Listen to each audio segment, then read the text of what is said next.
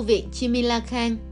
Tu viện Chimila Khang cũng gọi là Chimilakhang, tọa lạc trên một ngọn đồi nhỏ gần làng Lobesa, thuộc thung lũng cố đô Bunakha.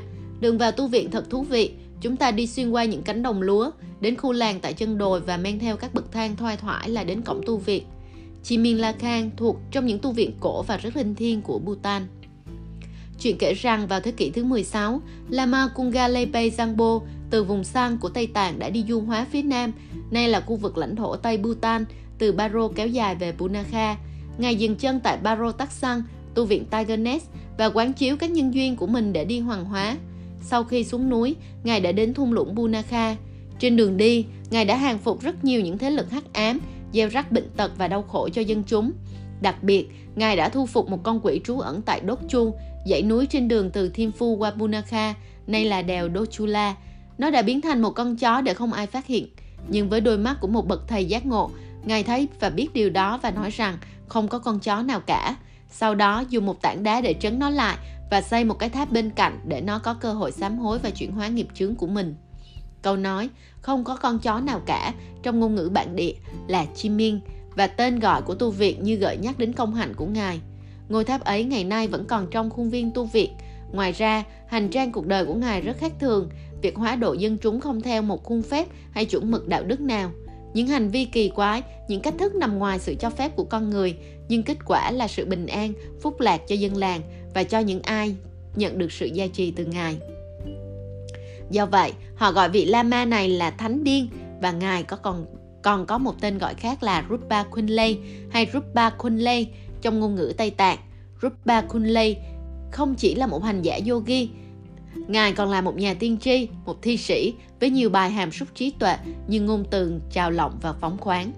Thật ra, vị trí tu viện Chimilakhang là một ngọn đồi nhỏ, cạnh đó là dãy núi với hang động mà ngày trước vị thánh điên tạm trú tu hành, để lại một bảo tháp và nhiều pháp khí rồi rời đi. Đến năm 1499, Ngawang Trongye Rinpoche thứ 14, người đứng đầu dòng truyền thừa Rupa lúc bấy giờ, đã cho xây dựng lần đầu tiên. Đến giai đoạn Bhutan thống nhất, Punakha là thủ đô thì tu viện được mở rộng hơn. Dẫu vậy, ngày nay quy mô của tu viện rất khiêm tốn, với một chánh điện không rộng lắm, tôn trí tượng Ngài Rupa Kunli, Ngài Zabrum Rinpoche và Bồ Tát Quán Thế Âm, một bảo tháp có gốc tích liên quan đến Ngài Rupa Kunli, dãy tăng phòng khiêm tốn cùng với vài phòng học, phòng thư viện. Người ta tin rằng vị Thánh Điên đã gia trì và luôn bảo hộ cho vùng đất này. Ngài vẫn như đang ban phúc lành cho những ai đến viếng thăm với một tấm lòng thành. Trong đoàn người đến cầu nguyện, họ mang theo nhiều ưu tư, nhưng có lẽ ngày nay, những người mong cầu con cái có một đức tin to lớn đối với sự liên thiên của ngôi chùa này. Người ta cũng nói rằng đã có nhiều đứa trẻ đã ra đời sau khi cha mẹ chúng đến cầu nguyện sau nhiều năm tháng mỏi mòn chờ đợi. Họ còn chụp cả hình của con mình mang đến như một bằng chứng cho sự linh nghiệp, từ người Bhutan địa phương đến người châu Âu xa xôi, thậm chí có cả bức ảnh đứa trẻ người Việt Nam. Tại Bhutan, tu viện Chimin La Khang còn là nơi để đặt tên cho trẻ con sau khi ra đời, dù có cầu nguyện tại đây hay không.